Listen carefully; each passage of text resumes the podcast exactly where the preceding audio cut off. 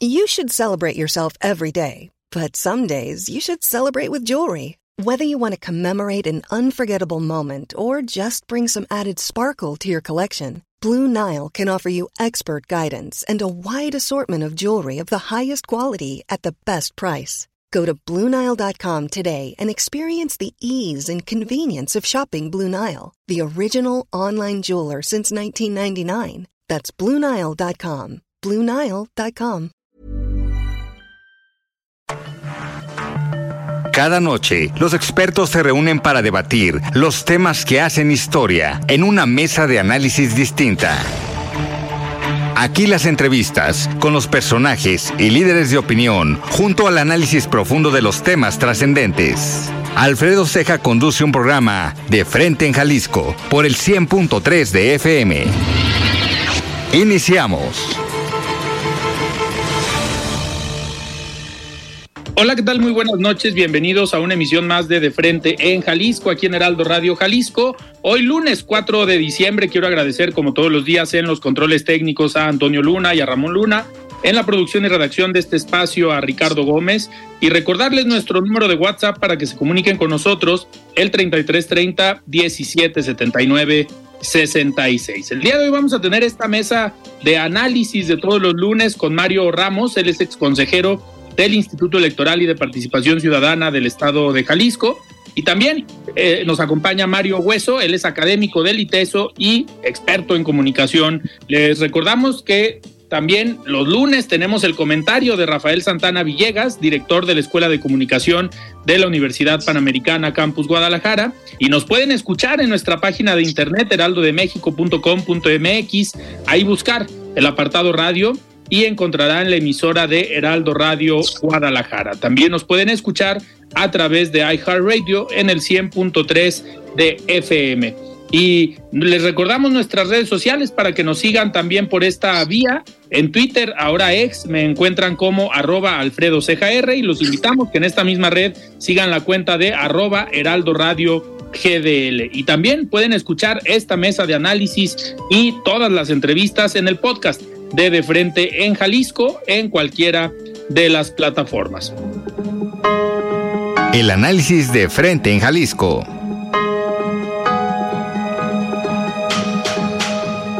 Muy bien, pues arrancamos esta mesa de análisis de los lunes con Mario Ramos y con Mario Hueso. Estimado Mario Hueso, ¿cómo estás? Buenas noches. Alfredo, gusto saludarte. Bien, buenas noches. Tocayo, buenas noches. Estimado Mario Ramos, ¿cómo estás? Buenas noches. Buenas noches, Alfredo. Qué gusto estar de nuevo aquí con mi tocayo contigo y un saludo a todo el auditorio. Muchas gracias. Muchísimas gracias. Oigan, pues fue la semana pasada muy movida en cuestión político-electoral. La incertidumbre de los escenarios eh, electorales siguen. Eh, la semana pasada, a inicios de la semana, todavía se pensaba que Samuel García iba a ser el abanderado de eh, Movimiento Ciudadano para la candidatura presidencial en 2024, pero cerramos la semana pues con la noticia que siempre no, que se baja de la contienda y se queda a terminar el gobierno en, Nuevo León. Eh, y ahora digo, el problema que está enfrentando justo hoy Movimiento Ciudadano sesionó en la Ciudad de México, pues es ver quién puede ser el abanderado eh, ante esta decisión que toma Samuel García. ¿Y, y por, qué, por, qué, es complicada esta decisión? Porque ahí nos podrás orientar un poquito más, eh, Mario Ramos. Eh, la ley, la constitución dice que para una candidatura tienes que renunciar o pedir licencia seis meses antes de la elección. Entonces, hay varios perfiles como Enrique Alfaro, hay varios perfiles como Luis Donaldo Colosio, también en el Poder Legislativo, que pues no pidieron licencia y que hoy no pueden ser candidatos eh, por Movimiento Ciudadano. Mario Ramos, acláranos este, este punto. ¿Aplica la ley de estos seis meses de pedir licencia o de renunciar al cargo para cualquiera de los poderes, ya sea poder ejecutivo, si eres gobernador, si eres presidente municipal, pero también para el poder legislativo? No, Alfredo, eh, para la constitución y la ley electoral es, clara, ahí establece cuáles son los cargos, cuáles son los, los puestos en los que no, en los que deben pedir eh, licencia, dejar el cargo seis meses antes. Es el caso de los de los gobernadores. No eh, establece ahí directamente sobre un presidente municipal. ¿no? no ha ocurrido el caso que de una presidencia municipal este, aspire y esté en esta circunstancia. Todavía podría haber controversia sobre este, sobre este tema. Ok, pues vamos, vamos a estar atentos. Mario, Mario Hueso, ¿cómo, ¿cómo viste toda la semana pasada todo este tema muy movido? Eh, en cuanto a comunicación política, pues parecía que iba ganando la batalla Samuel García, iba tomando fuerza la precampaña, pero pues cerró la semana con esa decisión. ¿Cómo viste todo el tema? Pues muy complejo y muy, muy desaseado. Eh, me parece que, si no es que todas, la mayoría de las columnas, la prensa, las notas, los análisis a nivel nacional, pues hablan de un tremendo desaseo por parte de Samuel García y de Dante Delgado, donde pues creen que la ley no es la ley, ¿no? Este, la constitución siempre fue muy clara, la de Nuevo León en este caso, que quien elige al, al sustituto es el Congreso del Estado, incluso el propio Luis Donaldo Colosio, compadre de Samuel, una semana antes dijo, yo creo que no es nuestro tiempo y creo que se está equivocando y además no nos hagamos. Quien elige al instituto es la constitución de, Nuevo León y pues cinco para la hora, ¿no? Del viernes ya faltando unos, unos minutos, eh, la Suprema Corte de Justicia de la Nación emite este, este comunicado donde dice, pues para nosotros quien va a ser el sustituto es el que elige el Congreso y ahí habría que hacerse muchísimas preguntas. Eh, una de ellas, pues no que iba a ganar la candidatura, perdónenme, la presidencia eh, Samuel, porque se regresó. ¿Qué está escondiendo? ¿Cuál fue el miedo para dejarle prestado a alguien que no es de los suyos este, eh, la, la, gobernatura seis meses? O sea, que, que, ¿de qué tamaño será el miedo que tuvo que regresarse cuando venía con tanto ímpetu, digamos, encabezando, según él, eh, digamos, ya en segundo lugar de las encuestas, ¿no? Hasta aquí mi primer aproximación. Oye, Tocayo, ah, ah, eh, quería comentar algo, Alfredo, sobre esto, justo lo que dice mi Tocayo, perdón que me meta, no, no de qué tamaño es el miedo, pero también la soberbia. Creo que pecó de soberbio porque al final quiere todo, quería todo, ¿no? Quería este, dejar a un gobernador interino sin tener los consensos, sin tener la mayoría en el Congreso. El Congreso, y como lo dice mi tocayo, la, Constitución de Nuevo León, la ley es clara.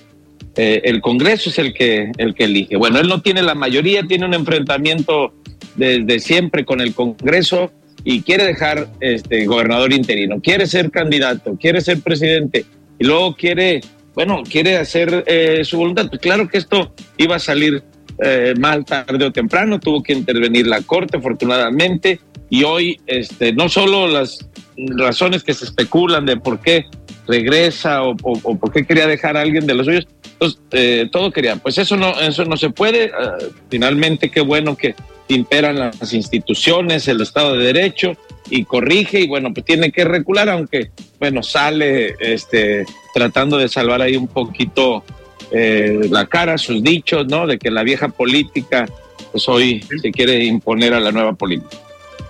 Oigan, pero eh, ¿ves, Mario Ramos, esto como un golpe a MC a nivel nacional y esto que pueda repercutir en los otros candidatos, inclusive aquí en Jalisco, la decisión, porque al menos en la opinión pública, pues eh, los rumores o lo que estamos aquí comentando de, pues de qué tamaño será el miedo, de qué tamaño será lo que posiblemente estén escondiendo y que dijeron no nos conviene que gobierne alguien de enfrente, alguien de PRI, PAN.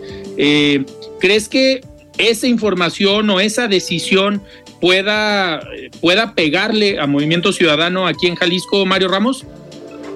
Yo creo que no, yo creo que no, Alfredo. Digo, no obstante, vino y le dedicó varios días Samuel García a su campaña aquí en Jalisco, lo han arropado, lo han cobijado, incluso han salido en este en esta situación mensajes de solidaridad de apoyo. Creo que es una elección aparte, ¿no? Yo creo que las los jaliscienses este, valoran, evalúan los gobiernos del Movimiento Ciudadano, verán la oferta de candidaturas de uno y otro partido y con eso tomarán la decisión.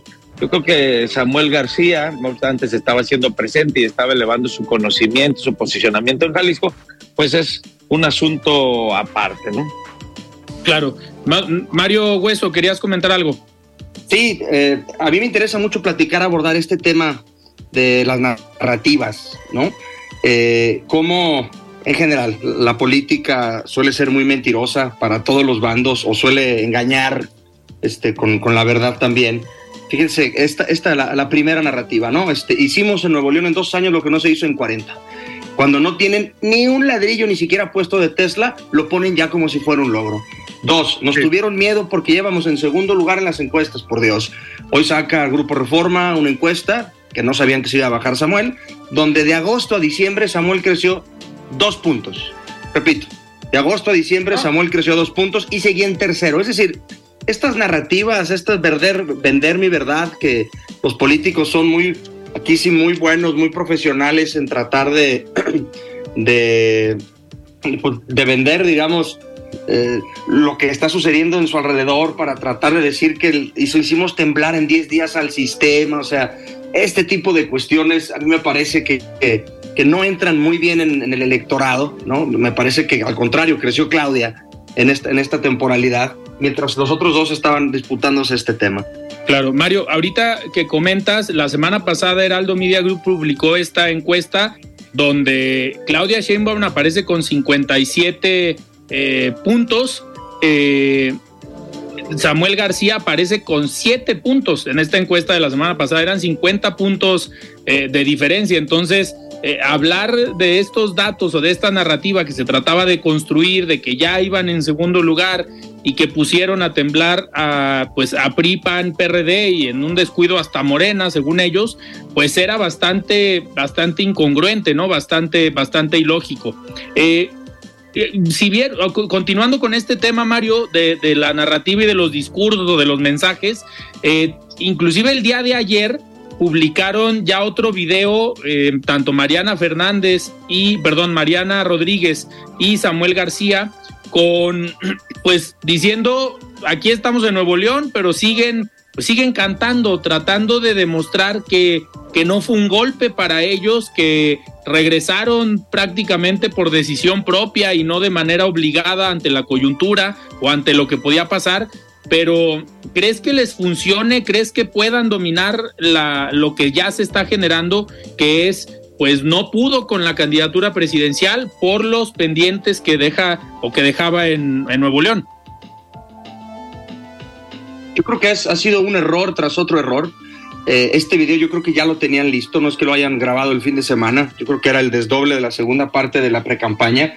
Y lo decidieron lanzar junto con un mensaje, desde mi punto de vista también muy erróneo, que es, eh, vamos a ir por el 2030, perdóname, tienes dos años gobernando tu estado nada más, con resultados que, que a tu decir cambiaron la historia de Nuevo León más que en 40 años, aunque no haya una piedra de la fábrica de Tesla, de un largo etcétera, y ya estás cantando el 2030. O sea, por Dios, o sea, te habla de la inmadurez política, de lo aborazado que es, de lo ambicioso que es y posiblemente de lo mal asesorado que, que, sea, o tal vez que no se deja asesorar, pues, ¿no? Claro.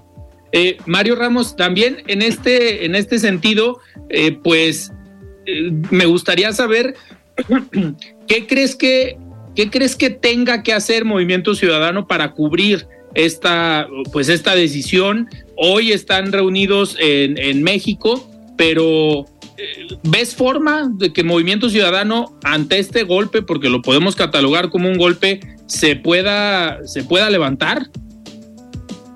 Sí, bueno, eh, como lo mencionabas tú en la encuesta de Heraldo y la encuesta de reforma que cita mi tocayo, tampoco es de que estuviera MC por las nubes o que realmente tuviera posibilidades de triunfo.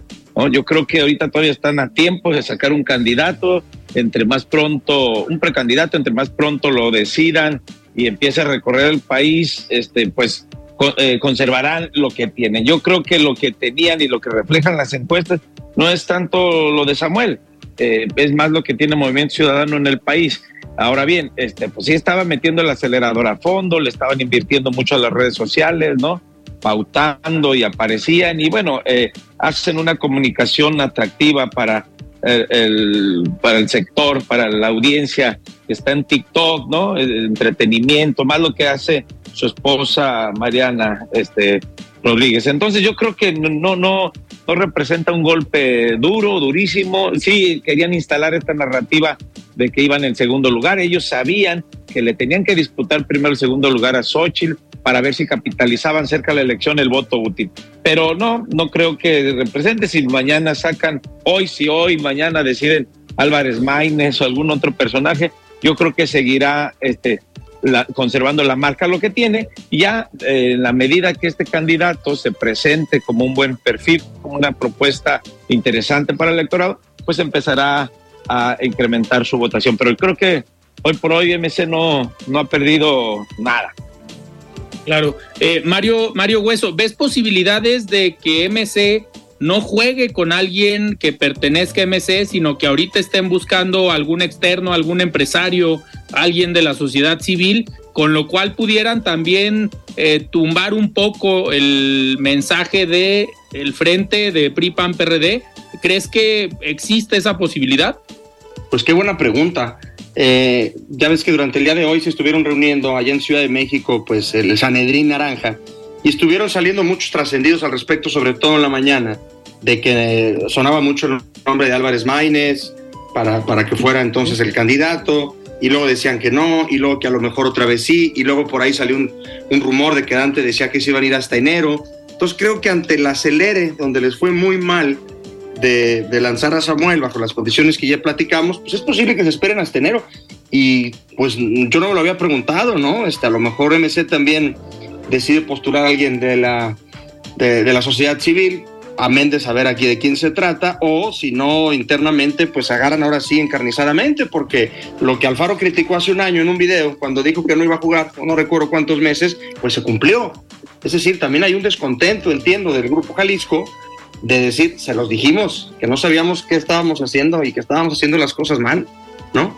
Claro. Pues vamos, vamos a ver en qué termina todo, todo este tema. Oigan, antes de irnos a, un corte, nos quedan unos minutos, pero me gustaría hablar, a ver, la semana pasada en la FIL estuvieron tanto Xochitl Galvez como Samuel García, todavía en ese momento precandidato a la presidencia, pero no estuvo Claudia Sheinbaum y se señaló eh, desde la mañanera pues a la FIL como un espacio, como un cónclave de la derecha. Eh, Mario Ramos, ¿ves, ¿ves tú a la FIL con este sentido o ves tú a la FIL que cierra un año bastante, una edición más bastante, bastante fuerte?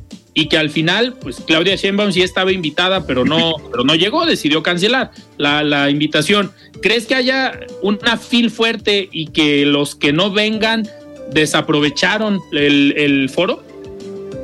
Sí, yo creo que esta expectativa o posibilidad que consideraron algunos de que la FIL eh, en esta primera edición en la que no estaba el presidente fundador Raúl Padilla podría tener alguna, este, no sé, eh, baja o, que no fuera lo mismo, que perdiera esta, esta fuerza y de crecimiento que ha tenido, pues no ocurrió. Al final ahí están los números, está la convocatoria, yo, veo una FIL como siempre creciendo, este, fortalecida, ya anuncian el invitado del siguiente año también, un, país que ya ha estado, un país fuerte, entonces creo que la FIL eh, referente a partir de aquí pues se consolidará como como una institución cultural, este, literaria, este espacio de encuentro ¿no? académico, social, político, incluso. Entonces yo creo que, que la FIL eh, no, no pierde, está fuerte, más fuerte que nunca.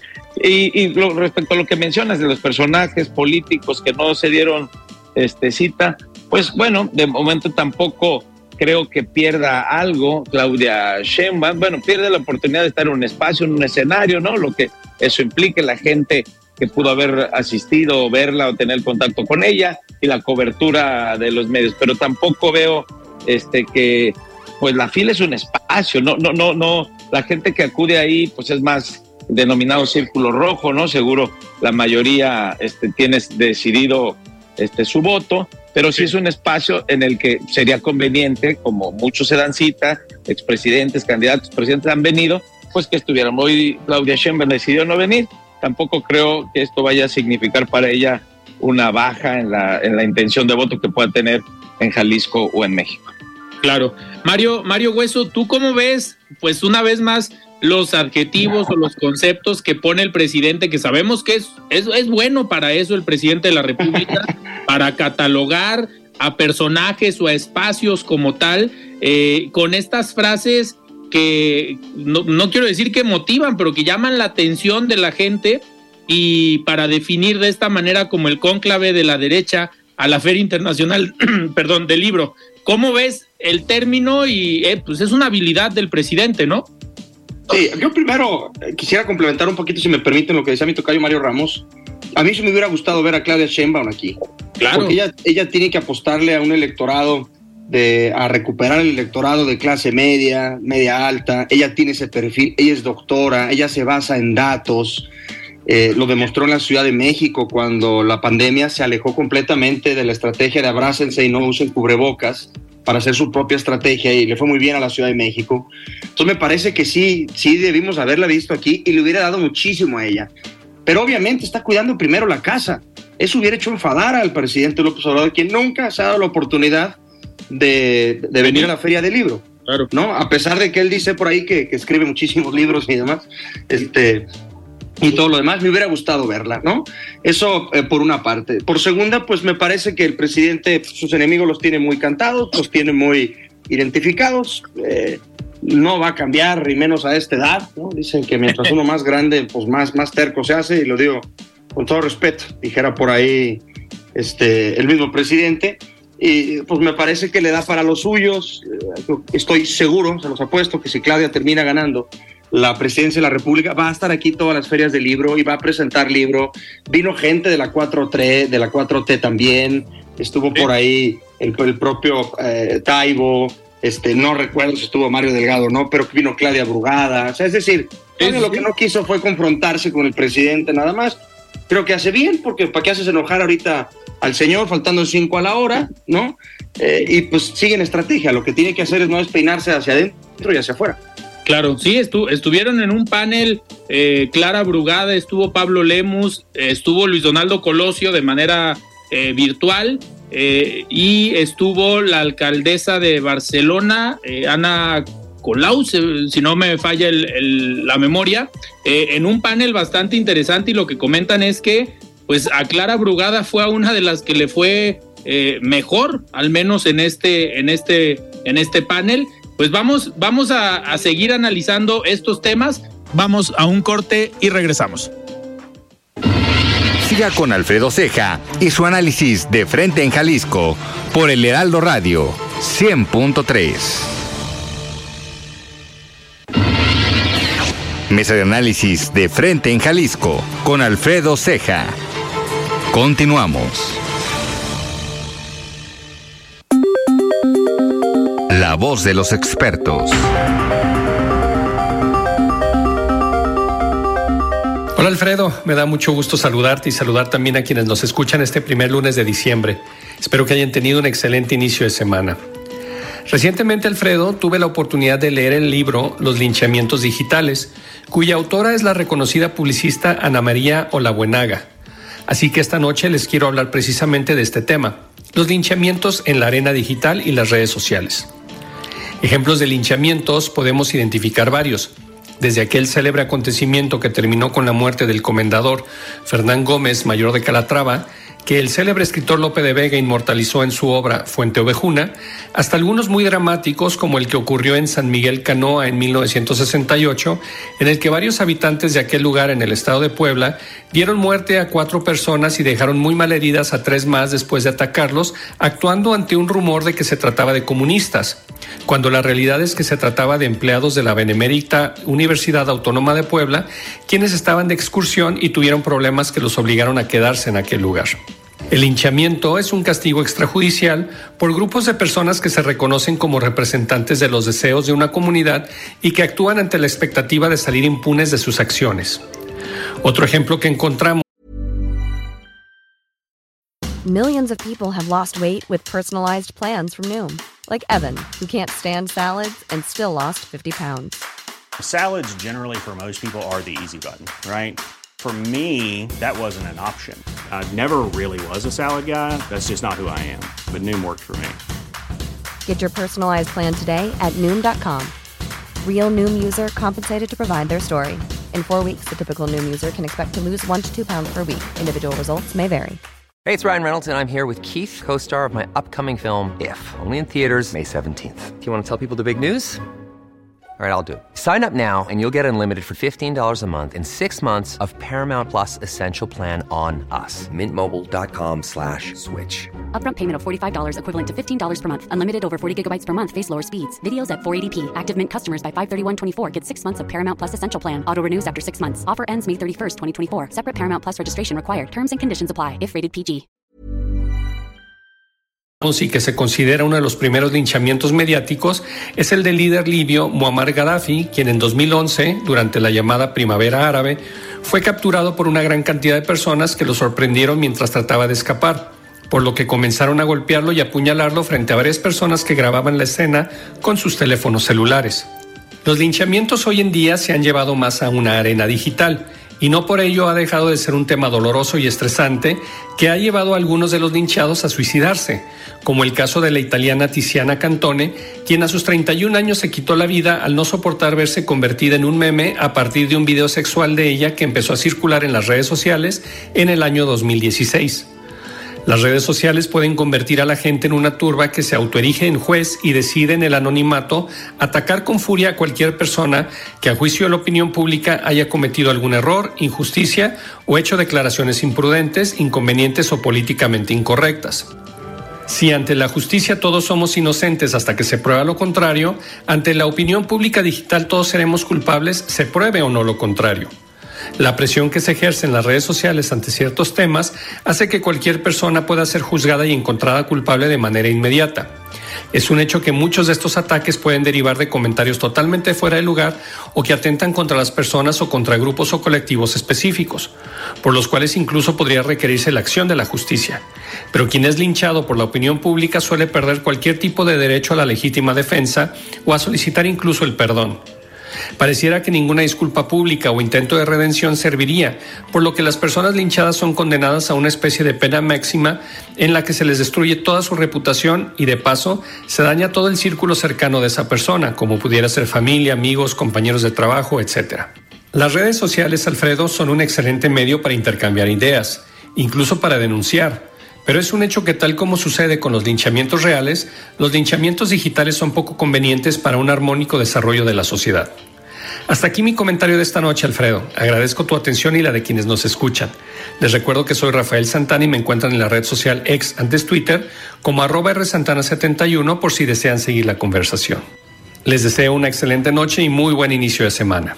Muy bien, muchísimas gracias Rafa por este comentario. Nosotros continuamos en esta mesa de análisis de los lunes con Mario Ramos, él es consejero del Instituto Electoral y de Participación Ciudadana, y con Mario Hueso, él es académico del ITESO y experto en comunicación política. Oigan, pues pasando a temas más locales, pues poco a poco se empiezan a dar definiciones, más nombres. Eh, sabemos que lo primero que se definió fueron los personajes que van a encabezar cada una de las alianzas o, por Movimiento Ciudadano la, candidatura al gobierno del Estado. Eso ya lo hemos analizado en otros eh, programas pero poco a poco empiezan a salir perfiles para las presidencias eh, municipales y me gustaría que analizáramos tal vez en estos minutos los perfiles de los que están sonando para la presidencia municipal de Guadalajara y por qué empezar con Guadalajara, porque al final todos los gobernadores de, los, de las últimas administraciones han sido presidentes municipales de Guadalajara, se ha convertido en la antesala del gobierno eh, del estado. Vamos a ver qué pasa en el 2024. Si Pablo Lemus gana la gubernatura, pues estaremos eh, confirmando esto que ya ha pasado en las últimas administraciones. Pero hoy hay varios nombres para la presidencia municipal de Guadalajara. Por, el, por Movimiento Ciudadano ya está definido, va Verónica Delgadillo, la senadora, pero por el Frente Amplio, por este, esta alianza de PRI-PAN-PRD, pues se supone que va a siglar y va a poner a la candidata el PAN y hay, hay algunos nombres. Está Diana González como presidenta estatal del PAN, que era una de las que había levantado la mano para el gobierno del estado y a hora que se define que va va a ser la candidatura para el PRI, pues Diana eh, buscaría la presidencia de Guadalajara, pero también está Mirel Montes, la diputada local, que ha venido haciendo un trabajo interesante tanto en el Congreso del Estado como pues con diferentes eh, sectores. Justo se publicaban algunos trascendidos hoy y algunas eh, notas con el perfil de, de Mirel Montes. Me gustaría empezar primero con esta, con esta alianza de PRI-PAN-PRD. Estimado Mario, Mario Ramos, ¿cómo, pues, ¿cómo ves la contienda al interior, al interior del PAN? Que al final ellos van a decidir, pareciera, quién va a representar la alianza. Sí, Alfredo, bueno, no creo que haya una contienda como tal, yo creo que es una decisión de los grupos, ¿no? Que están ahí representados, hay expresiones, hay afinidades entre, como ha ocurrido siempre en el Partido Acción Nacional. Yo coincido también, lo que se escucha es que el PAN le, toca este, encabezar con una mujer, eso está decidido.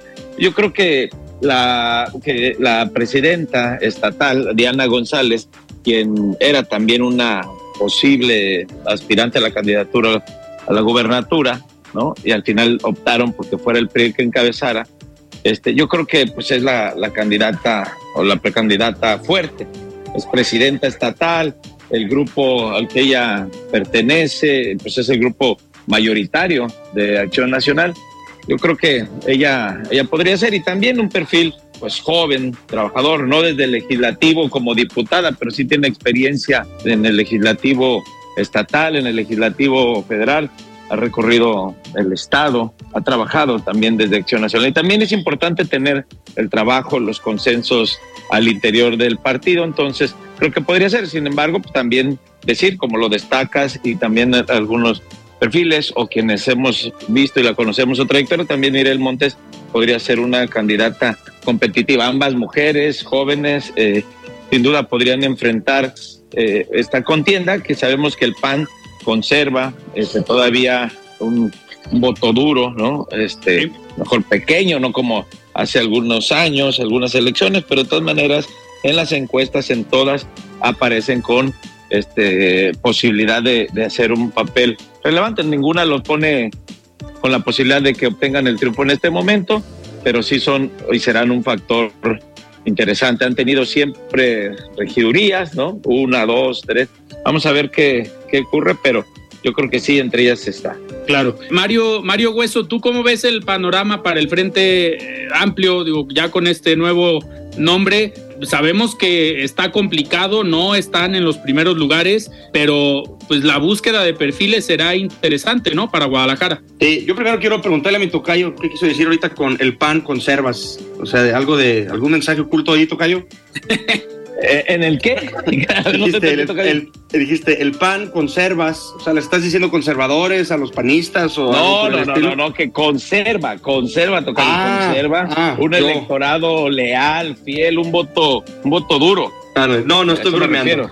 A ver, yo pensé que estaba haciendo también él la división de las generaciones al interior del PAN, como hoy se catalogan la bancada joven, ya tratando de mostrar esa, esa separación de generaciones, yo creo. Sí. Es una bancada liberal, progresista. Claro, claro. De hecho, en el fondo, yo creo que son más liberales de lo que su programa les permite. Eh, son más liberales que los de Movimiento Ciudadano.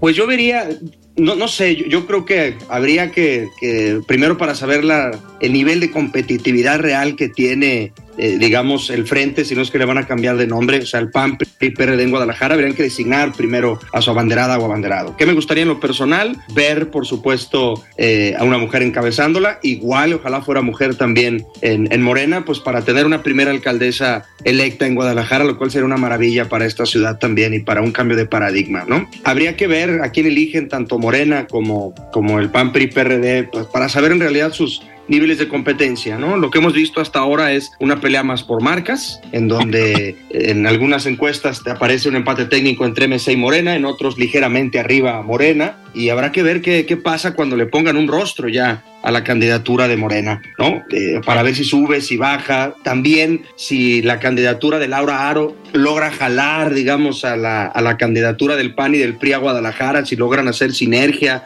o no, o si van a estar destinados a ganar sus 10, 12 puntos. Creo que todavía mucho por verse, mucho por escribirse. No, hay, no se tienen ni candidatos fijos todavía como para empezar a medirlos y va a ser interesante, ¿no? Lo que creo es que va a ser, va a ser una, una elección bastante particular y ojalá que fueran candidatas los tres frentes. Que en el caso de Morena, Mario, si fueran candidatas, pues han levantado la mano tanto María Padilla como Mariana Fernández. Han sido las dos mujeres y el otro que ha levantado la mano pues es Chema Martínez. Si fueran mujeres estaría entre ellas dos, ¿no? Digo, creo que son las más visibles. Mario, Mario Ramos, ¿cómo ves la contienda también en Morena y en esta mega alianza en caso de que no le den la candidatura al partido Hagamos, que era algo que también se había comentado, que en Zapopan irían con futuro encabezando Pedro Kumamoto, pero en Guadalajara había la posibilidad de que fuera Hagamos. Hoy parece que va a ser eh, Morena quien encabece. ¿Ves algún otro perfil, Mario Ramos, aparte de María Padilla y Mariana Fernández? No, yo creo que está entre ellas, las dos están levantado la mano, como dices. Eh, Mariana Fernández seguro con ventaja, regidora de este ayuntamiento, ha sido diputada por el Distrito 8 en la Guadalajara. Digamos que tiene más eh, trayectoria, más trabajo en la ciudad, ¿no? En Guadalajara. María Padilla, pues viene del interior del estado y diputada local haciendo un trabajo interesante. Sin embargo, bueno, podría ser ahí. Ahora, ahora bien, este, el hecho de que, que en, en el convenio se haya siglado un partido u otro, pues también sabemos que los partidos en coalición se han prestado, llaman ellos las camisas o las cachuchas, ¿no? Al final, este, pues hagamos, eh, se, se, ha comentado, especulado que le podrían dar algún municipio metropolitano. Bueno, hoy quedaron ya siglados con Morena, excepto el caso de Zapopan, pero pues todavía podría ser, ¿no? Podríamos ver a Ricardo Villanueva como candidato de, de Morena o en Tlajomulco podríamos ver algún otro, otro perfil de hagamos. En fin, todavía falta este, pues mucho por ver, pero falta poco tiempo también para que esto se resuelva. Claro. Mario Hueso, ahorita que comenta Mario Ramos la posibilidad de ver a Ricardo Villanueva, pues mucho se había especulado, después se calmó un poco el, el nombre de Ricardo Villanueva y otros opinaban que pasando la FIL podría haber cambios o decisiones eh, interesantes. ¿Ves todavía la oportunidad para que Ricardo Villanueva encabece y busque la presidencia municipal de Guadalajara por esta mega alianza? La oportunidad, claro. Yo lo que tengo entendido es que tiene servida la mesa y está en él elegir si sí o si no que quiera, pues creo que es el dilema de lo que está haciendo, ¿no? Ya por ahí algunos hasta moneros lo han puesto deshojando la margarita, de si sí o si no. Me parece que, que ahora el, el, rector sería un candidato mucho más competitivo en el 2015. Me parece que supo, supo, rehacerse políticamente, creció muchísimo en conocimiento y en positivos durante la pandemia, porque junto con el gobernador pues hicieron un muy buen trabajo. Jalisco fue punta de lanza y ejemplo a nivel nacional. Y luego en el pleito entre la universidad y el gobierno del estado, pues ni se diga. Entonces me parece que sí sería un, un, rival muy complicado. Entiendo que está en él decidir si sí o si no, pero también tiene que cuidar la casa. Y ahí no sabemos qué es lo que más eh, le interese a él como persona, si sea su momento o no, o si prefiere esperarse al 27 también. Yo creo que si Ricardo decide jugar, no va a jugar a perder. Y por eso ha de estar echando números, si ahora o en el 27. Lo que sí es que es un actor político joven y pues no, después de ser rector no se va a quedar sin hacer nada, ¿verdad? Seguramente. Sí, claro, no deja la rectoría el próximo año para irse a su casa, seguramente va a haber A, a, a, escribir. Claro. Mario, te tenemos que, que, despedir. Sabemos que traes otro, otro compromiso, pero gracias por estar aquí en De Frente en Jalisco. Mario Hueso. Al contrario, Alfredo Tocayo, estamos en contacto. Gracias. Me despido. Gracias, Tocayo. Gusto. Muy bien. Seguimos ahora platicando con Mario, con Mario Ramos. Mario, a ver, ahorita comentaba Mario Hueso sobre pues que la decisión está en Ricardo Villanueva si quedarse al frente de la rectoría y digamos cuidar la casa o buscar la presidencia municipal de Guadalajara y creo pues ambas ambas decisiones o ambos escenarios son interesantes no para un perfil como Ricardo eh, Villanueva y en ambos en ambos pues son escenarios muy posibles el tema de Guadalajara con una mega alianza que va a ser una elección competida y obviamente el control que ha tomado o el papel fundamental que ha tenido Ricardo al frente de la Universidad de Guadalajara. Sí, sin duda es un actor político ahorita relevante, importante. Sabemos que eh, su imagen, su posicionamiento en la sociedad jalisciense, sobre todo en el área metropolitana, ha crecido. Ha tenido un papel, creo que destacado al frente de la rectoría. De recordar simplemente el trabajo que realizó dirigiendo los esfuerzos de la universidad en el momento de la pandemia, ¿no? Que incluso logró en aquel momento hacer una buena sinergia con el gobierno del estado. Eh, comunica bien, ha dado resultados. Este, en su informe se dio cuenta de varios de los logros y también pues vemos una universidad activa, creciendo. Yo creo que eso le permite estar y figurar en las encuestas intención de voto. Sin embargo, pues él lo, lo ha dicho y este, pues está, yo creo que no sé si ya tomarían la decisión o no, pero también, por supuesto, que una ruta, un escenario interesante para él, pues es terminar este su periodo como rector, ¿no? Es, es joven, todavía podría existir la posibilidad de que pues, más adelante, si decide incorporarse, regresar a la política, a la política electoral, a la vida partidista de las candidaturas, que esa experiencia también ya la tuvo, pues también seguiría siendo un actor relevante, ¿no? Claro. Eh, Mario Ramos, a ver, estamos a prácticamente un mes de que terminen las, las precampañas y algo que pues ha llamado mucho la atención son las estrategias de comunicación. Sabemos que has estado eh, preparándote y has estado participando en eventos que tienen que ver con comunicación eh, política y me gustaría preguntarte esto. ¿Crees que los perfiles, no quiero ponerle nombre, eh, pero crees que todos los perfiles hoy que son precandidatos están aprovechando la comunicación política para realmente darse a conocer, porque si bien pues utilizan las redes, los medios de comunicación o cualquier esquema para darse a conocer, solamente ponen por abajo un mensaje de, es un mensaje dirigido a los militantes y simpatizantes de los partidos, pero ¿crees que hay nivel en las precampañas y en las estrategias? Bueno, en algunos casos, Alfredo, eh, quiero pensar que todavía no desdoblan todo su esfuerzo, toda su estrategia y todo lo que van a tener en las campañas, justo por lo que mencionan. Este es un momento de precampañas. No obstante, están comunicando abiertamente, pues el mensaje, como dice la ley, va dirigido a militantes y simpatizantes. Yo creo que todavía este, no se ven eh, grandes eh, esfuerzos eh, lo que están buscando en este momento es que los conozcan. El conocimiento de la mayoría de los aspirantes pues es bajo. Tenemos una sociedad pues preocupada por los temas del día a día y pues no conoce a los políticos. Y también los políticos sabemos que se desaparecen, la mayoría de ellos durante el periodo en el que no hay elecciones, campañas, ahorita ya todos aparecen, están muy activos en la red, pero no necesariamente eso conecta con la gente. Por lo general, eh, la mayoría de los electores eh, utiliza las redes para otros temas, sí para informarse, pero también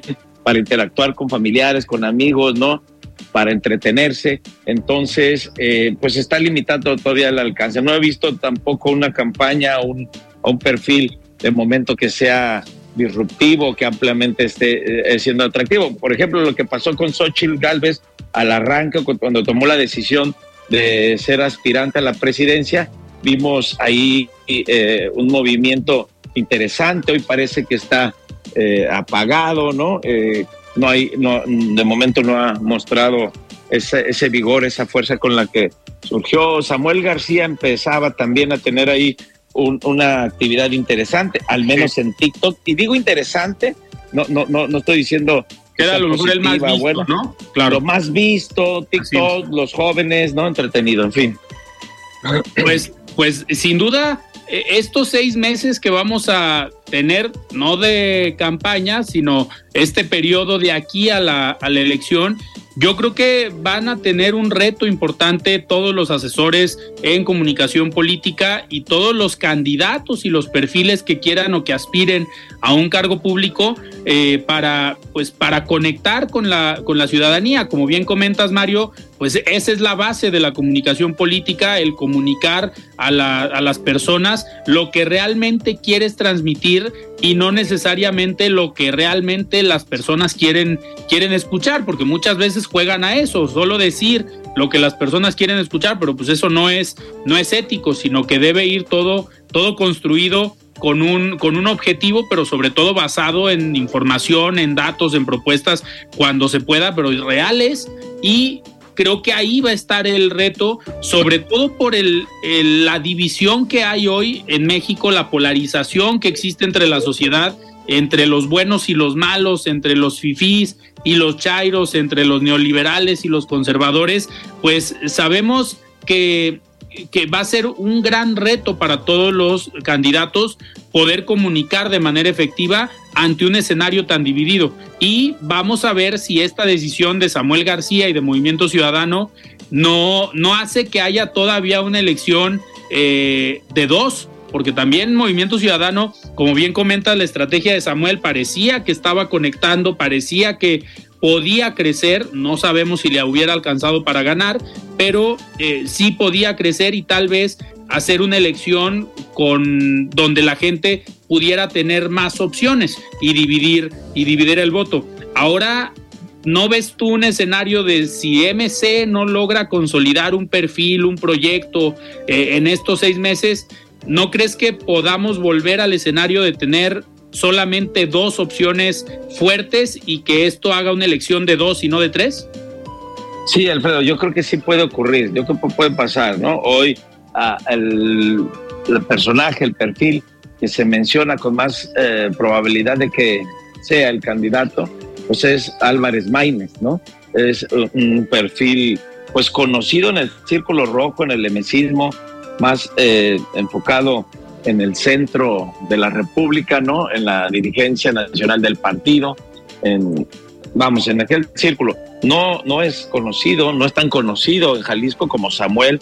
Samuel tenía sus vínculos, visitaba mucho Jalisco, los, los mesistas jaliscienses iban a Nuevo León eh, constantemente y había cierta afinidad. Aquí sabemos incluso, este, pues ha habido eh, en este proceso que tuvieron diferencias entre el emesismo de Jalisco con la dirigencia nacional, con Dante, con Álvarez Maínez, pues vamos a ver si logran este, sanar esas heridas o esos agravios que tuvieron en el pasado y se enfocan para apoyarlo, porque al final para MC y la votación que obtenga MC en la, elección de la presidencia de la República, Jalisco es muy importante, ¿no? Jalisco sería el padrón, eh, o el Estado, perdón, con el padrón más eh, amplio, más grande y que le aportaría más votos a MC. Si no vemos a MC Jalisco apoyando la candidatura a la presidencia, sin duda yo creo que sería una elección ya no de tercios, sino de dos y quedando Movimiento Ciudadano este,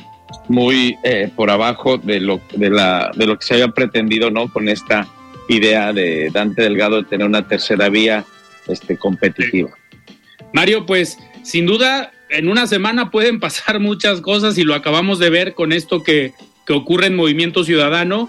Yo creo que hace dos semanas no, algunos no veían el escenario de que Samuel se bajara de la contienda. Nosotros aquí en la mesa sí habíamos hablado de los riesgos y los posibles escenarios que corría él al ser candidato y al dejar el gobierno de Nuevo León.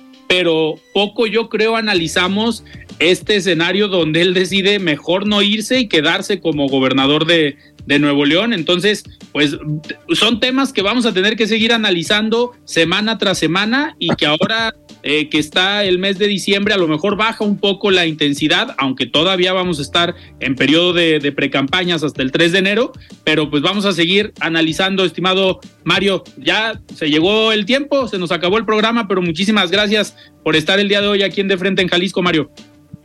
Muchas gracias a ti, Alfredo, y de nuevo un gusto estar aquí como todos los lunes. Saludo al auditorio y nos escuchamos, nos hablamos la siguiente semana. Gracias. Muy bien, pues nosotros nos escuchamos después de esta mesa de análisis con Mario Ramos, ex consejero del Instituto Electoral y de Participación Ciudadana, y con Mario Hueso, académico del ITESO. Nosotros nos escuchamos el día de mañana. Yo soy Alfredo Ceja. Muy buenas noches. Alfredo Ceja los espera de lunes a viernes para que junto con los expertos y líderes de opinión analicen la noticia y a sus protagonistas. Esto fue De Frente en Jalisco, otra exclusiva de El Heraldo Radio.